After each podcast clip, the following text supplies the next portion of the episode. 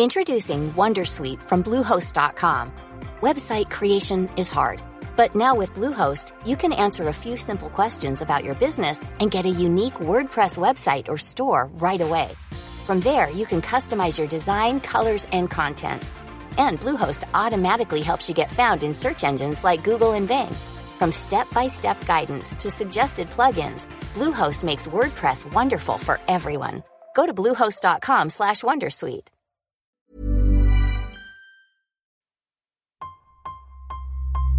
engine running. Absolute genius. Get this. Welcome. Welcome. this is the show where we bring you science. What that essentially means is discoveries, advances, questions, research, technology. Unbelievable. Without further ado, this is The Naked Scientists.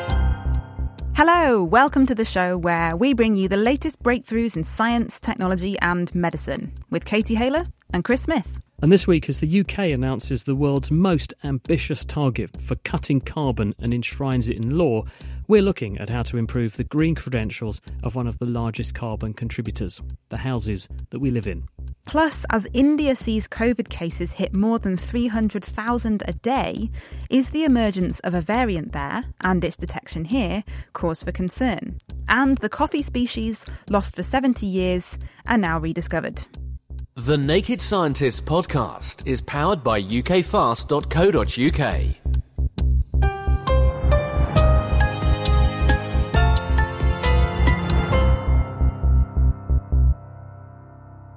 India is in the grip of a devastating second wave of COVID 19. The number of documented new cases now exceeds 300,000 per day. And main hospitals, even in Delhi, are running out of oxygen. And that's assuming patients can get a bed in hospital in the first place because there are none left.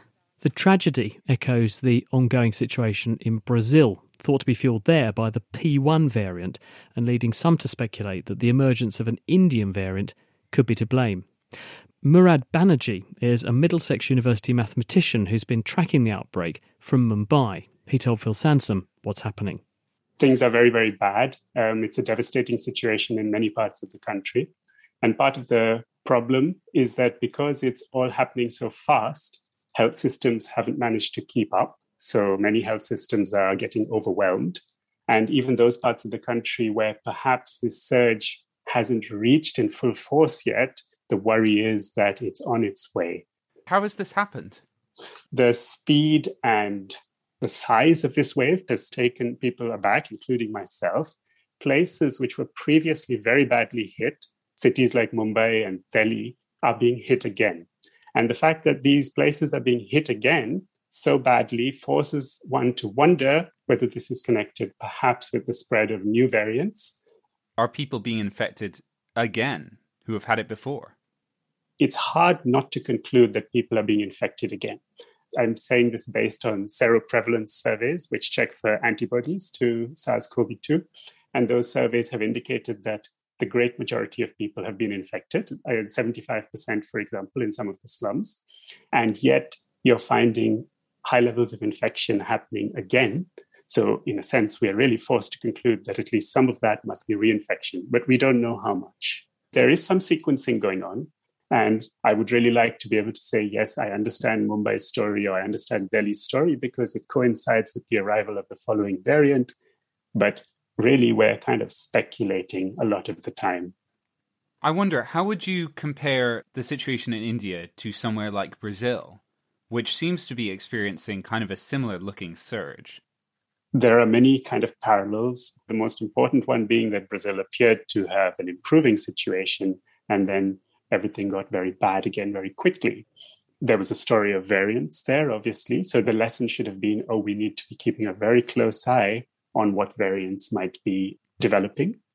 If in India people making public health policy had been watching what was going on around the world, including, for example, the B117 variant taking over in the UK, then people in India would have said, we, we need to be incredibly careful. And one of the things that I think people would have said is that we need to vaccinate as a matter of urgency. Because India actually started vaccinating right at the start of the year, but it proceeded very, very slowly. There was not a sense that this is something we need to do as fast as we can as far as I'm aware, there have been 130 million vaccine doses.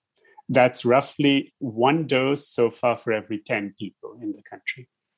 For me, that reflected the way that policymakers were not tracking what was happening in other parts of the world. Murad Banaji on why this is a global problem that needs a global solution. Here in the UK, we are also picking up cases in the community of the COVID variant that is circulating in India and might be behind the surge there. In fact, the Indian variant is now the variant most commonly imported into the country. Over 100 cases are being investigated at the moment, so what do we know about it so far? Surprisingly, it's not that new, as Cambridge University microbiologist Sharon Peacock, who leads COG UK, the consortium that's reading the genetic codes of the cases of coronavirus infection that we pick up here, explained to Chris. This particular variant has been around for some time, actually. If you look in the global database, the first genome dates back to around October 2020. There were very small numbers of genomes being deposited into the database then. And by December, that was beginning to pick up. The first case was detected in the UK uh, back in February, and it's been detected now in more than 20 countries. And in terms of when we read the genetic code of this variant, what can that tell us about its likely behaviour or the risk it poses? Well, this particular variant has got 13 different mutations in its genome that result in changes in amino acids. That means it could potentially change the way that the virus behaves. It has been called a double mutant in the past, although I think it's important to avoid that because it doesn't have any particular meaning. But what that is referring to is two mutations in the spike protein. That's the protein that interacts with human cells. The numbers given to these mutations is E484Q and L452R. Now, the E484Q is important because changes in that particular position in the genome is associated with immune escape. And the second change, L452R, has also arisen in other variants of interest or under investigation around the world. So that's what people are focused on now we don't really know what those two mutations together actually do in terms of the biology. We're just really speculating across from findings from other variants of interest or concern at the moment.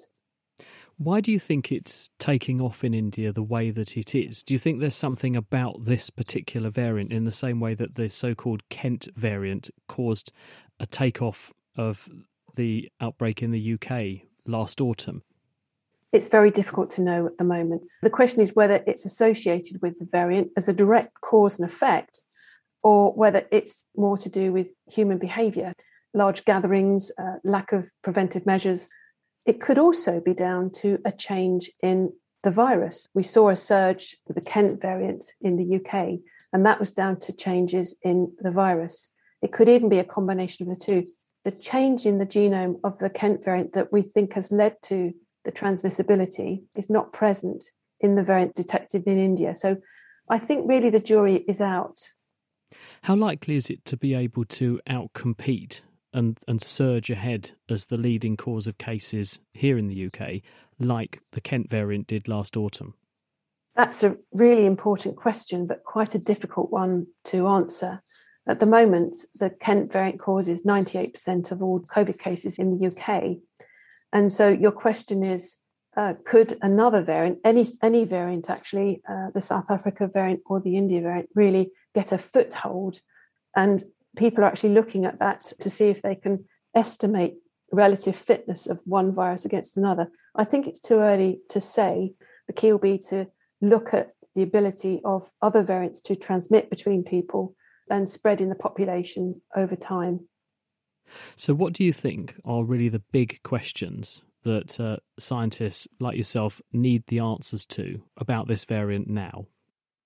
We need to understand is the virus innately more transmissible than other viruses or other variants?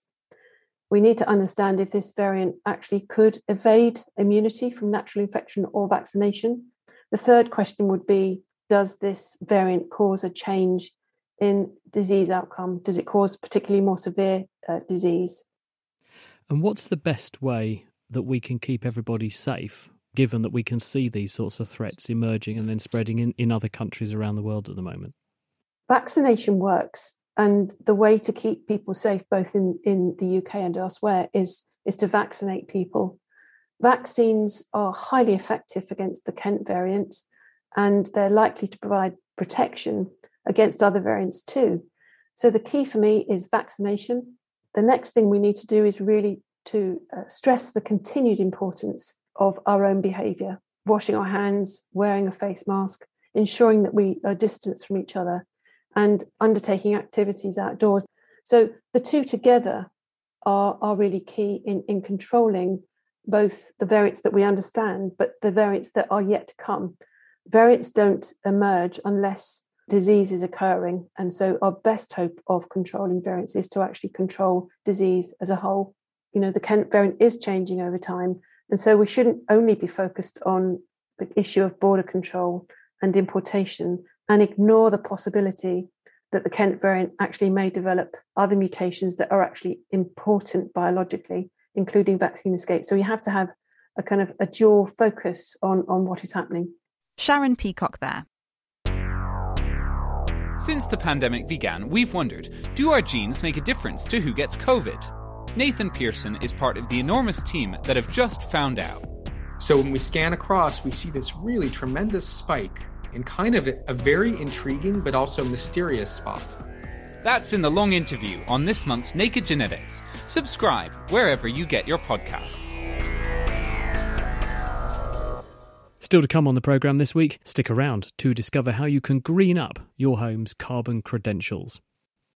65 years. That is how long we've got before one of our most valuable metals in the electrical, electronics, and plumbing industries runs out. I'm talking, of course, about copper. But in the course of extracting this precious commodity, which is mined chiefly in the Americas, Africa, and China, the environment often pays a really high price. Copper rich acidic mine waste in the form of dissolved copper compounds like copper sulfate flows into local rivers, lakes, and the soil, where it's a potent poison that destroys the local ecology. But Debora Rodrigues at the University of Houston, Texas, thinks she might have a solution. She went to look at what did live in areas hit by this pollution and was surprised to find flourishing communities of microorganisms that have evolved to pick up these copper contaminants and turn them back into tiny fragments of harmless copper metal. It's early days, but this might be one way to clean up mine sites and help us to solve our looming copper crisis. A lot of the copper mines that we have right now, they have a lot of leaching that comes out of it and they don't use. So we waste a lot of copper. And then you generate a lot of contamination and pollution in the area as well. So here actually in my back, I don't know if you can see, I have actually a, a lake that is contaminated with copper. And you see how blue it is. yes, I see you've got your video up there, and uh, and your backdrop is a it's, it's a very pretty color, but not terribly pretty for things to live in. I gather. No, and that kills a lot of life, fish, animals, and all. So it actually creates a huge impact in the environment. So what we we are trying to do is actually obtaining microorganisms from the environment they can harvest this copper from the water from soil from different environments. And they actually they accumulate inside their cells. And we can actually collect those microbes and take from them. When you say they collect the copper do they collect the the dissolved form of copper and turn it back into metal then? Is that what you're saying? That's right. That's exactly what i'm saying. They actually they get the liquid uh, part, the dissolved one, and they they transform in a solid uh, material. Before you tell us how you discovered that they exist, why do the microbes want to do that? Well, like uh, all living beings, we always try to make our environment better for survival. They are not different from us. They actually they try to harvest the copper and make it in an insoluble material so it make it less toxic to them so they can survive in that environment. So by being forced to live in a copper rich, copper contaminated area, the microbes solve the problem by basically turning the copper into something which is less toxic, which is back into the metal form. That's right. Which, you know, funnily enough, we want. yes. we want that. exactly. How did these microbes come to your attention? To be honest, we were not actually looking specific for them. We were actually trying to understand them diversity of microbes in this environment. But I think that's the fun part of research is that uh, sometimes we're looking for something and we find something completely different. That can be even better. Do you know chemically how the microbes are recapturing this dissolved copper and turning it back into the metal in this way? They are actually uh, reducing copper sulfate in the water to produce copper, and they are using proteins. Like we all use proteins for digesting food, they use the proteins to digest the metal and transform in something else. I suppose then there there are two options here, aren't there? Either you could use the microbes as is to clean up wastewater, or you go and steal what it is that they have evolved to have, these proteins that can do this, and you just basically mass produce those and use the proteins, not the bugs. Yes, you can certainly do that. You can certainly do that. You can use either the bugs and extract from the bugs, or use their proteins, extract their proteins, and mass produce it. So there are two ways that you can do it. This is then a first step. The microbes are showing you that it's possible. Now it's a question of in some way optimizing this, either directly by fiddling with the microbes or fiddling with the proteins that, that they make to produce a, a more optimal, more efficient system. That's correct. Do you think that's Absolutely. going to be feasible? I think it will. I think it's feasible considering how our technology is evolving. It's I think it's going to be totally feasible. Yes. Debora Rodrigues. The market for coffee is massive, and despite the fact that there are over 100 species of coffee plants that we know of, only two, that's Arabica and Robusta, make up the majority of what gets drunk, due to the fact that for most consumers, the rest just tastes awful. But Arabica and Robusta are both very sensitive to temperature and rainfall, and changing climate means growing them is likely to become much harder in the future as suitable terrain dwindles. One potential strategy is to find another coffee plant that is more hardy to warmer climates but still delicious. And this week, Eva Higginbotham heard from Aaron Davis at the Royal Botanic Gardens at Kew, who's rediscovered a coffee species called Stenophylla that so far ticks all the boxes. We found a coffee that will take much higher temperatures than Arabica coffee and yet tastes very much like it. Coffea stenophylla, that's the Latin name, or just stenophylla coffee, or sometimes Sierra Leone coffee. It comes from Upper West Africa, in Guinea, in Ivory Coast, and Sierra Leone. And it was cultivated in those countries up until the 1920s and then pretty much disappeared. All the early historic reports tell us that it has an amazing flavour. And one report in particular tells us that it has a better flavour than Arabica. So there's a lot of interest in this plant. The trouble is, we just didn't have a sample to taste. What we really wanted to do was find it in the wild, which we did in December 2018. It was sort of rediscovered, as it were, in Sierra Leone. It hadn't been seen there since 1954. Last year, we were able to taste that and were greatly surprised and relieved to find that it did taste excellent.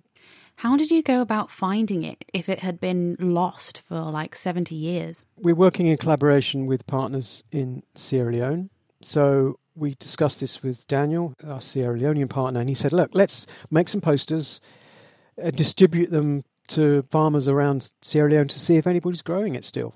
So what Daniel did was to travel around the country on a motorbike, giving these sort of wanted posters out to farmers and that generated not a great response. We had two or three responses from that, and we went out to those farms, and it wasn't there. It was, it was Robusta coffee.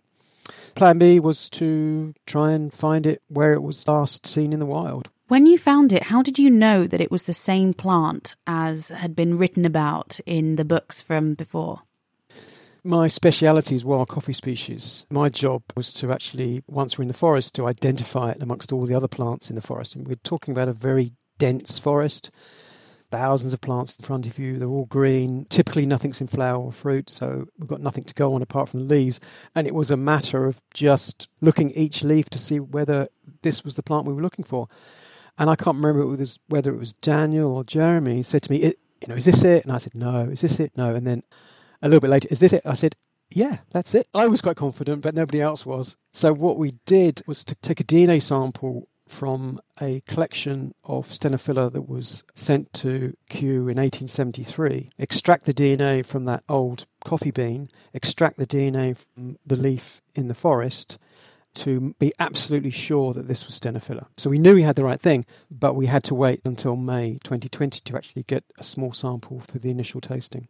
And what does it taste like? Arabica coffee. And, you know, the first tasting, the panel leader, who's a very experienced coffee taster, said it actually tasted like a Rwandan Arabica, which is a very specific flavour profile. And what we're hoping is that it actually has some different qualities to it that will make it desirable for those coffee connoisseurs who are willing to pay high prices for coffee. Do you get tasting notes from it, like this is vanilla flavoured or tastes a bit like wood or anything? Absolutely. Fruitiness, like elderflower syrup, English candy. All those sort of excite your palate and, and you know make the coffee something special. What about the coffee bean itself makes it taste different from another species of coffee bean in terms of the molecular chemistry? That's the key question. We're really still trying to understand the chemical basis of a good cup of coffee. Many others have done a lot of research on the taste of coffee, and it's still elusive. You know, there are over a thousand different chemicals involved in coffee flavour. It's not straightforward. So, what's your hope for this plant going forward? Our hope initially is really for countries like Sierra Leone who own the biological heritage of this plant. And for Sierra Leone, it's really part of their cultural heritage as well. So, you know, the hope it's something that can be used to reinvigorate coffee farming in Sierra Leone. I think that's our first aim. And in the long term, because Stenophylla has these features, this great taste, ability to withstand hot temperatures, and also the ability to uh, resist some of the most severe diseases for coffee, and we think that it might have some drought tolerance. As a breeding resource, it ticks lots of boxes, and, and for the long term, the hope is that it will be used, you know, breeding work to generate uh, the world's next generation of coffees. Aaron Davis answering our coffee prayers. His paper has just been published in the journal Nature Plants. And if you'd like to find out more about the news stories we've discussed, the links to each of the reference papers are on our website, nakedscientist.com, along with transcripts of each interview for every Naked Scientist show. And if you'd like more neuroscience in your life, check out our Naked Neuroscience podcast. Recent episodes include why boredom is anything but boring, why us dog lovers are such suckers for puppy dog eyes, and the brain benefits of a walk in the park. And this month's episode ponders the mysterious human mind. You can find all the episodes and more at nakedscientist.com slash neuroscience or search Naked Neuroscience wherever you get your podcasts. The Naked Scientists podcast is produced in association with Spitfire, cost effective voice, internet, and IP engineering services for UK businesses. Find out how Spitfire can empower your company at spitfire.co.uk. Music in the program is sponsored by Epidemic Sound, perfect music for audio and video productions. And for the rest of the programme this week, we're going to embark on a green spring clean because we're going to explore some of the science around making our homes cleaner and greener. And we don't just mean in terms of colour, we're talking about their carbon credentials and leaner in terms of the resources we use. We'll be tackling textiles, investigating insulation, and weighing up the carbon cost of wastewater from the tangible changes we can implement now to how housing stock and policies could change in the future. But first, let's fill up our metaphorical bucket, dip in our mop, and wring out a few home truths about water. We drink it, cook with it, and wash with it, but are we taking enough care of our water, particularly since some parts of the world are predicted to become drier through climate change? A recent paper in the journal Science estimates that up to a fifth of groundwater wells are at risk of running dry. So, how can we tread a bit more lightly in the way we use water in our homes in the future? Well, with us now is Sarah Ward. She's from the West Country Rivers Trust. They're a charity with the mission to preserve, protect, develop, and improve local watercourses. I suppose a good way to embark on this journey, Sarah, is to find out how the water gets into our homes in the first place. So, can you just sort of take us on that water distribution journey? We call that the urban water cycle, and it very much starts with taking water from the environment. So, um, as you mentioned, that might be groundwater or that might be surface water, so from watercourses like rivers. And then that's treated at a water treatment plant using chemicals and physical processes, which obviously takes energy. And then it's pumped into our houses using more energy and through a vast network of pipes and valves and other infrastructure. And, and that's the part that gets kind of expensive, both in terms of money, energy, and of course carbon emissions. And then it comes out of our taps when we turn them on. I suppose it's not automatically intuitive that water would have a carbon footprint, but for the reasons you've outlined, it clearly does. That's right, yeah. So about 11% of the carbon emissions that are sort of generated um, in the water uh, production process goes into the treatment and the transport. And then, of course, we've got heating of water in homes as well, and that can account for about 89% of the water that we use in terms of, oh, sorry, the carbon that we use when we're thinking about water. So, obviously, anything that translates into a more efficient use of water and, and a more efficient use of hot water, that's going to translate into a carbon saving, isn't it? So, that's got to be good news. Um, in terms of, of what sort of share of the water that the UK uses, how big is the domestic market as a proportion? Approximately 49% of the public water supply goes to what we would call um, domestic use um, and commercial uses, and that's household and non household. And then about 51% goes to agriculture, industry, and energy production. So you can see that that 49% is quite a big amount. Yes, indeed. And how, how efficient are we at using it? In other words, when it all ends up going down the drain ultimately, admittedly, but when it comes into our home, how much ends up going to the intended source and how much is wasted? That's a good point. So in the UK, we have about 20% leakage from that big um, infrastructure system of pipes and valves and things that I mentioned. That's actually not too bad. Out of every five glasses of water, one has gone down the drain rather than down a person's throat. That's it, yes. Yeah. So that's lost in that that's distribution from yeah. the treatment plant to the home. So yeah, you know, if it depends on area, but if that water travels over um, a large area between where it's taken out of the river or the groundwater to where it's then turned on and comes out of your tap, yeah, that that can be quite a big loss. But in terms of the overall efficiency, then, so 20% gets wasted, but other things like the, the thermal uses, the carbon footprint, and so on, are there savings to be made in terms of how we, we use our water? There are definitely. So, yeah, within our home, we use about 25% in the shower, for example, 20 to 25% in the kitchen. But what we actually flush down the toilet is, is one that makes the least sense, perhaps, because we flush anywhere between 20 and 30% of, bear in mind, this is drinking quality water down the toilet. You know, it depends on the type of toilet you've got and how old it is and those kind of things. It's one of those questions that we have to ask ourselves of, you know, is is it right that we flush drinking quality water down the loo.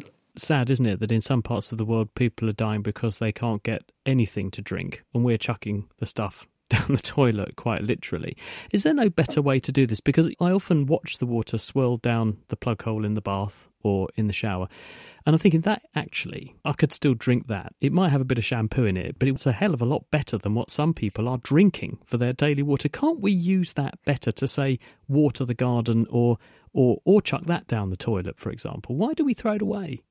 Indeed. Um, yeah, it just takes a shift in, in sort of thinking and behaviour, really. And what you refer to there, you know, the, the water from your bath or hand basin, that's what we call grey water. And very much so, you can reuse that, um, you know, in the garden or, you know, washing your car if you store it in a, a water butt, um, those kind of things also rainwater harvesting. So that's water that falls on your roof and then goes down your downpipe. It might go into a water butt or it might go into you know a larger rainwater harvesting system. And that can be really good because what that's doing is that's capturing water where it falls and then you're using it where it's fallen. So it doesn't have to be transported and pumped using energy and producing carbon emissions um, to your home and that's a really good way to bring down um, water use Thing is, Sarah, that when you look at new build houses, they still chuck the shower and the bathwater down the drain. There's no kind of policy that says, and there has to be a water scavenging system in this design that will route that water to somewhere else useful. It's not sort of a building regulation yet, is it? And similarly, we haven't got a system that's easy to implement in your average existing home so a person who's minded to want to do their bit can easily do it. They've got to put a bucket in the toilet with them, you know, in the shower with them, haven't they, to flush the toilet with if they in want the to shower. do that. Yeah. That's right, yeah. So um, water reuse is sort of recommended in lots of different building um, standards and different guidance. And there are some provisions in the building regulations, but they're not as sort of strict or as tied down as they could be. Um, I, I guess something to bear in mind is that uh, the average amount of water a person uses in a day, so what we call per capita consumption, has dropped from um, about 148 146, 148 litres um, in 2011, 2012 to around 141 litres um, in 2016, 2017. That varies a bit if you've got a metre or if you haven't got a metre. But what the real aim could be, and this was under some previous green building guidance, was getting it down to around 100 or 80 litres. Um, and that can be achieved by the things that we've been talking about, so grey water or rainwater, but also things that you can do, you know, simple as turning off the tap when brushing your teeth, and also putting what we call cistern displacement devices in your cisterns. That might be a, a thing called a hippo, which people can get from their water company, or a brick, which displaces about about a kilogram of water. So there are things people can do, but also the kitchen sink tends to be the most energy and carbon consumptive because that uses generally a lot of hot water. So there's a, lot Mm. of carbon to be saved by saving water from your kitchen sink and reusing it. and don't leave the hot tap turned on all the time. Sarah, thank you so much. That's Sarah Ward with some good tips for us on how we can improve our green credentials when it comes to the kitchen sink. Now, let's turn to textiles, the curtains, carpets, and other soft furnishings, as well as the contents of your wardrobe. This is a very thirsty industry, too. Every kilo of cotton that we make requires potentially tens of thousands of litres of water. That is a lot, isn't it? And there's also a hefty carbon footprint that comes along for free as well. Textiles make more emissions, would you believe it, than international flights and the entire maritime shipping industry. So, what can we do to lighten the load? Well, to get started, Katie has been having a clear out. I have just pulled most of this old carpet off my stairs and some rather old lino off the floor in the kitchen. I've shampooed them, scrubbed them, but they are not fit for purpose anymore. And I don't really know what to do with them next. Can they be recycled? Are they destined for landfill? What do I do? Luckily, I know an expert. Sarah Gray from the UK based NGO WRAP, the Waste and Resources Action Programme.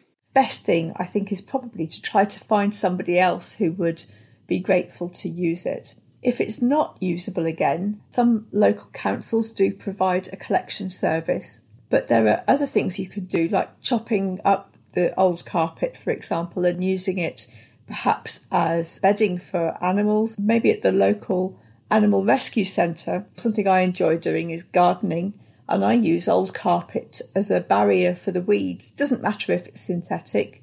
You can cut holes in it to plant through it. You can move it around when you want to clear another patch of weeds. Great idea. I've been meaning to get my veggie bed ready for ages. And it sounds like more than enough textiles are already going to landfill. Households were throwing away perhaps about 300,000 tonnes of clothes every year, and uh, about the same again, a bit more of household textiles. So things like curtains, bed linen, towels, things like that. As much as, as 500,000 tonnes of those uh, were thrown away the last time we counted in one year. Think about it like one tonne of those textiles, you'd probably be able to fill uh, a large, maybe a long wheelbase van. So 500,000 of those vans, and that's what we've thrown away in one year. It's a huge amount. So, what is the carbon footprint impact of diverting would be landfill items and giving things another lease of life? So, the effect of throwing things out, there is an impact associated with landfilling them. That's a small amount of, of the carbon footprint is to do with greenhouse gas emissions, especially methane coming from, from landfills. By reusing textiles, of course, we avoid that. But the other thing is that we're avoiding having to produce as much in the first place.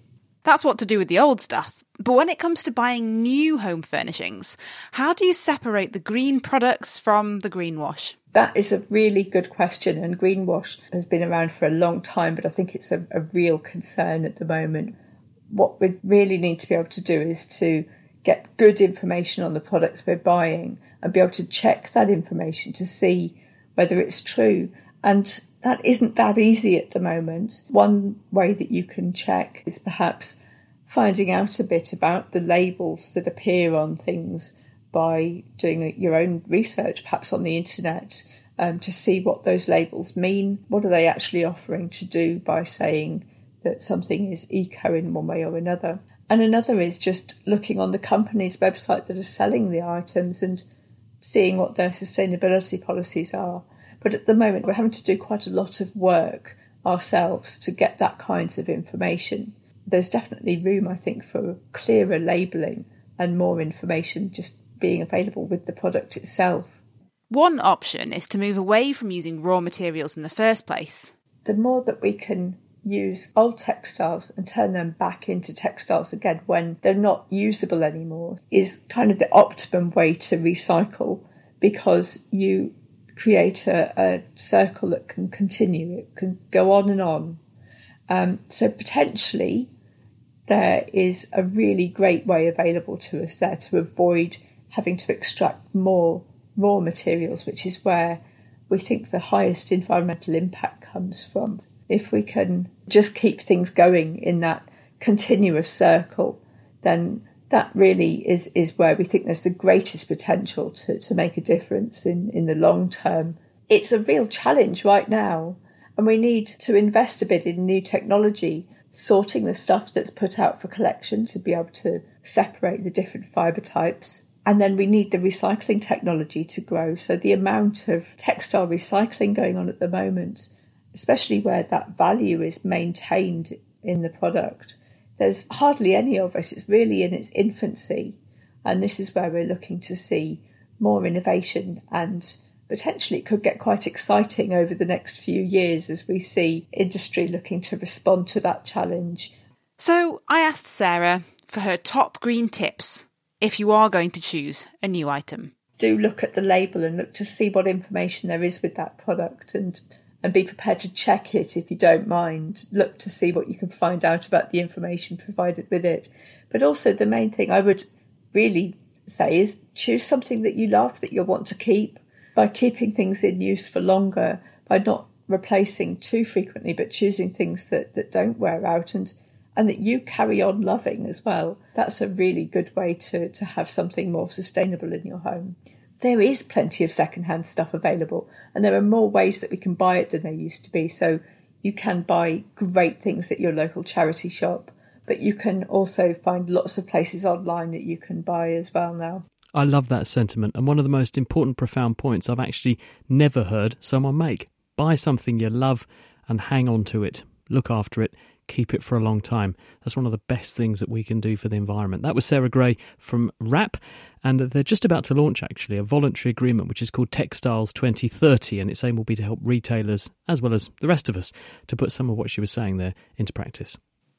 Well, let's move on next to buildings themselves and how this impacts home energy usage. Cambridge University's Tim Forman is an expert on how we retrofit buildings to make them a bit more energy efficient. He's with us now. Tim, I understand that you're just moving house, so how does the old compare with the new? Did you do an energy assessment?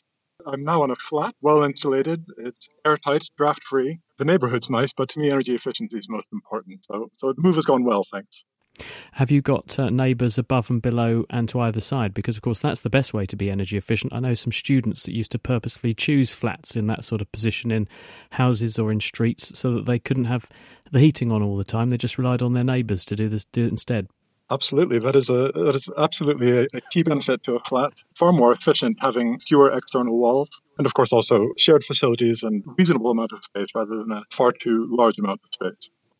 Well, we're on the subject of housing, and this week the UK government announced a legally binding target to reduce the CO2 emissions of the UK by an ambitious 78% compared with the levels as they were in 1990, and to do all of that by as soon as 2035. Now, that is one of the world's most ambitious global targets for this. But the lion's share of our current household carbon budget is actually eaten up by what we've just been talking about, and that's heating. And that potentially means a mass retrofit for the buildings we all live in, which are currently far from efficient in many cases. And this is something the government are very acutely aware of. They have a plan in place for, they tell us. And that's what Business Secretary Kwasi Kwarteng told BBC Radio 4's Today programme this week. Let's have a listen to what he said heat and buildings is a big challenge. I mean, decarbonising heat sources uh, and also uh, improving energy efficiency of homes is, is a big challenge. We've got a heat and building strategy, which will be very clear, will be very full of policies, it'll be very full of directions, and that's going to be coming out uh, only in the next uh, couple of months. So, Tim Forman, how big is the problem facing the UK government? What have they got to sort of drag uphill in terms of what sort of boulder have they got to get to the top of Everest to solve this problem? How bad are our homes? I think Everest is a fair metaphor, Chris. Frankly, it's it's difficult to overstate. It's a huge challenge. We've got in the UK perhaps Europe's least energy efficient housing. The complexity of the challenge. Um, it's probably not an overstatement to say it's roughly equivalent to space race in terms of the level of innovation and mobilizing across society that's required. Indeed, there's a report in, in one of the, the newspapers this weekend saying that uh, some of the technologies that are going to be needed to solve this problem don't even exist yet. Um, when we say retrofitting, though, Tim, what is going to happen to the average home in order to, to get it up to the standards that we're going to need everyone's home to be at to meet this very ambitious goal? We can think about it if we consider the energy that goes in and the energy that goes out, if you will. But by the energy that goes in, I mean the energy supply. And we're all probably by now familiar with things like solar panels, which are decarbonizing our energy supply. The other side of the issue, and perhaps the more important side of the issue, is the actual energy efficiency. So if we think of the home as a sort of an equation, we have a certain amount of energy that needs to go in to keep it at a, a comfortable temperature, and a certain amount of that energy is going to be leaking out as waste. What we really need to do is test the waste first, that we're not attempting to use greener supplies of electricity for, for buildings which are inherently very inefficient. We think that about 80 to 90% of homes are currently plumbed into our UK gas distribution network. The building regulations say that close to 2030, we, we won't be allowing any new houses to be connected to that network. We'll have to have other sources of, of heat and, and energy provision going into those homes. So, what does that mean in practice then? What will, what will be heating our homes and heating our water in the future? There's a lot of excitement at the moment around hydrogen as a direct replacement for natural gas heating. Um, I think that certainly has a great deal of potential. Fundamentally, I think the most important thing is that the energy that is being supplied to a home needs to be green. We know that. We need to dramatically reduce the amount of that energy that's required to keep a home comfortable. So we know we can do that. We just don't know exactly how we can mobilize uh, the financing and the innovation, the technology, and the labor supply and the skilled workforce to do that. Those are the real challenges. Well, we do, do, do we know how big the price tag is, Tim, and who's going to pay for it? Frankly, I don't think we do. We can make lots of estimates, and I think we can make very educated estimates. Until I think we are some way into this, I'm not sure that we can say with real confidence what this will cost. safe to say that it's a national scale investment. The other side of that, though, it's a, it's a once in a generation opportunity. This is a, a huge opportunity to make gains through efficiency. So, in many ways, this is very smart investment to make. But will it be something we're comfortable living with? As one person pointed out in a letter to the Daily Telegraph this week, they live in a house with a balcony and there's an air source heat pump under that balcony. And when it's running, you can't go on the balcony. You'd be deaf. And if a whole street ran heat pumps like that, then everyone would be deaf and the neighbourhood would be one noisy neighbourhood. So, what sort of looks nice from far is sometimes far from nice. That's a fair statement. I would say, though, that an energy efficient home is typically a more comfortable home, certainly, and it's typically a more healthy home. Perhaps uh, noisy heat condensers aside, uh, I think generally speaking, energy efficiency improvements are all around improvements in homes. Do you think we're going to make it, Tim? Do you think that the government is going to be so wide of this target that they're going to make us a laughing stock, or do you think we're honestly going to get there? You've really put me on the spot with that question. I'm an optimist by nature. I have to believe that we can do this. Um, I think we have the technology, roughly speaking, that we need uh, for the moment. I think it's primarily a social problem, a human problem. But we've seen, you know, maybe if you'd asked me a year ago, my answer might have been different. But in the last 12 months, we've seen an incredible amount of mobilizing across the scientific community, across society, And that's exactly what we need in housing. And uh, perhaps if we've learned one thing in the last year, we know that you know real radical change is possible, and that's what we need. Let's hope we can get it done. Tim, thanks very much. This is Tim Forman from the University of Cambridge. So far, we've discussed greener alternatives to the ways we use water, textiles, and energy in the home. And to reflect on these aspects is behaviour change psychologist Jo Hale from UCL. Jo, what factors actually feed into making greener choices in the first place? I think it can be helpful to think about capability, opportunity, and motivation factors. So, these are the three conditions needed for any kind of behaviour change, including making greener actions. So, capability refers to our knowledge and skills and physical abilities. Opportunity is more about our resources, so the time and money at our disposal, um, and our physical surroundings and our social environment as well. And then motivation involves, on the one hand, our attitudes, beliefs, and values, so quite reflective aspects, and also our emotions and routines and habits, which are more automatic drivers of behaviour.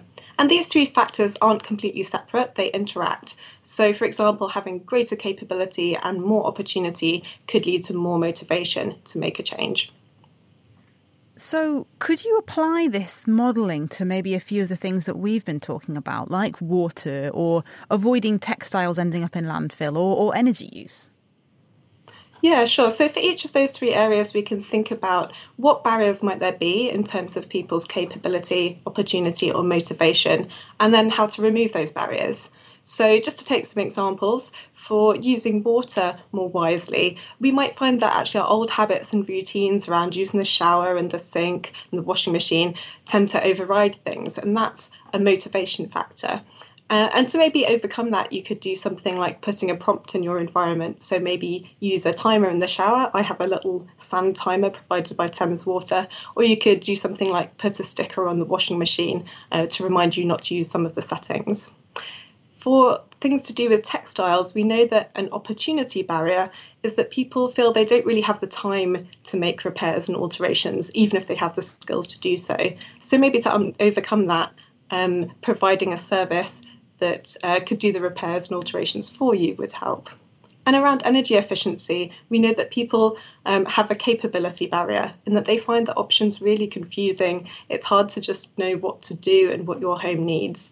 So, in those cases, something like an advice portal could be really helpful, or even having a new role um, for someone like a retrofit designer who could be a person that would provide tailored advice to you and your household it is interesting and relevant, I think, that you mentioned cost because some, you know, some of these changes don't cost any money, and some of them can be very expensive. Yeah, absolutely, and I think it's really important that we recognise that different people face different barriers to making green choices, and cost is a really major factor, particularly in some of the bigger carbon emission saving uh, things that we want people to do, like making uh, major alterations to their homes. So it's really important that that's taken into account so that all changes are affordable and accessible to everyone. In terms of policy, do we know what works in terms of encouraging people to make greener choices where that is possible?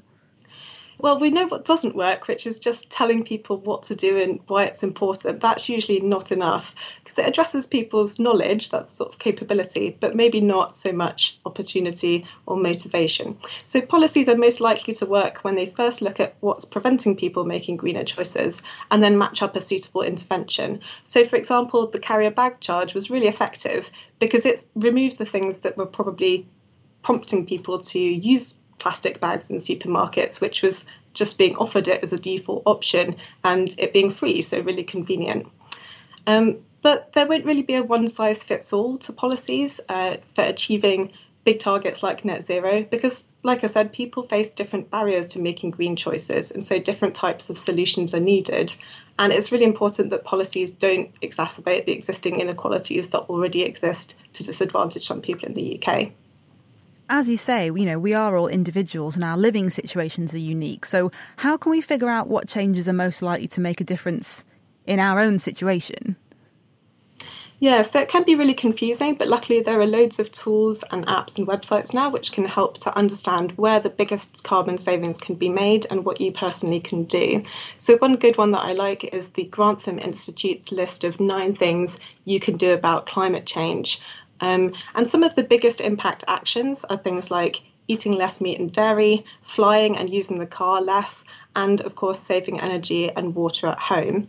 Um, but I would say as well, once you've had a look at what to do, make an intention to do something about it. So put it in your diary or uh, on your to do list because forming a clear intention will help you to carry through on that action. And just as importantly as these individual actions, talk about what you're doing and don't be afraid to ask for help um, because all of that helps to push this higher up on the agenda.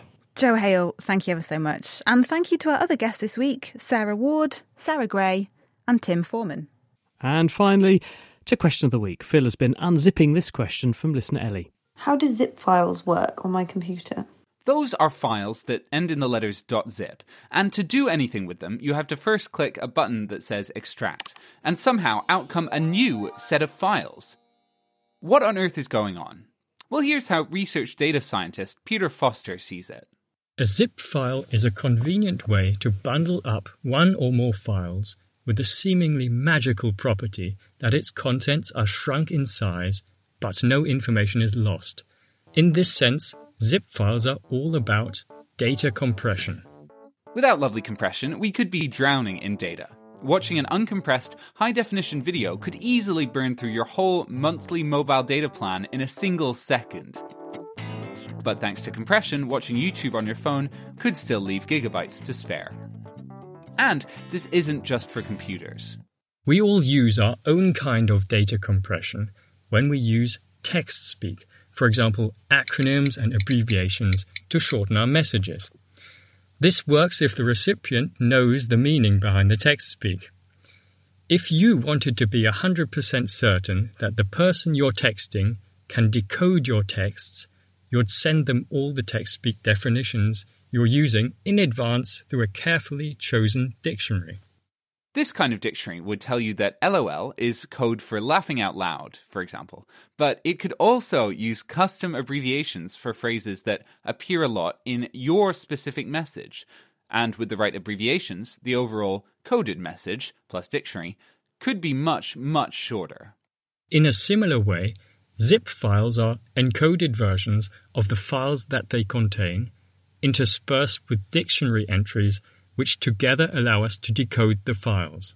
The abbreviations can represent sequences of data of any length, for example, strings of characters. In other words, compression is all about finding and exploiting patterns in data. No patterns, no compression. If you tried to zip up a file which contained only randomly generated data, you'd need to be extremely lucky to see any shrinkage in the zipped version. And so we have today's zip files. By the way, the zip file is an example of lossless data compression, which simply means without loss of information, but it's also worth mentioning that there are other types of compression which are lossy, like JPEG for images or MP3 for audio. And that last one is probably how you're hearing me now. Thanks very much to Peter Foster from the Alan Turing Institute.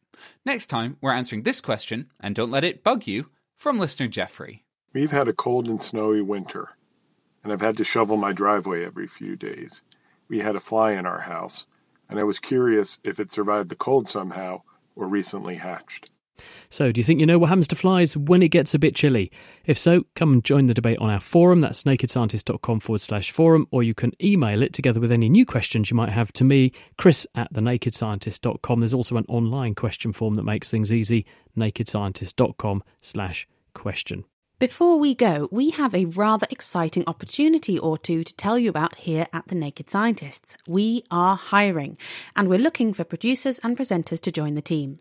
Find out the details, including how you can apply, at nakedscientist.com slash job.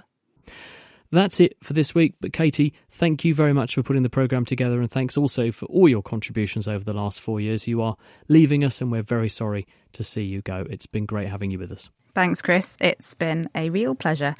Next time, we're poking and prodding at the science behind the latest headlines alongside a range of star guests global COVID, carbon budgets, and more, all to make sure you stay informed on science.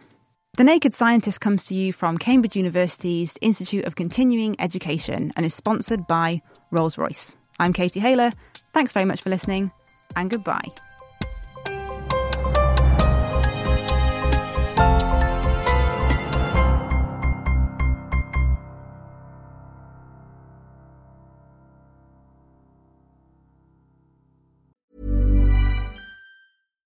Thinking about your next career move in research and development? Then it's time to make your move to the UK. The nation that's investing 20 billion pounds in R&D over the next 2 years.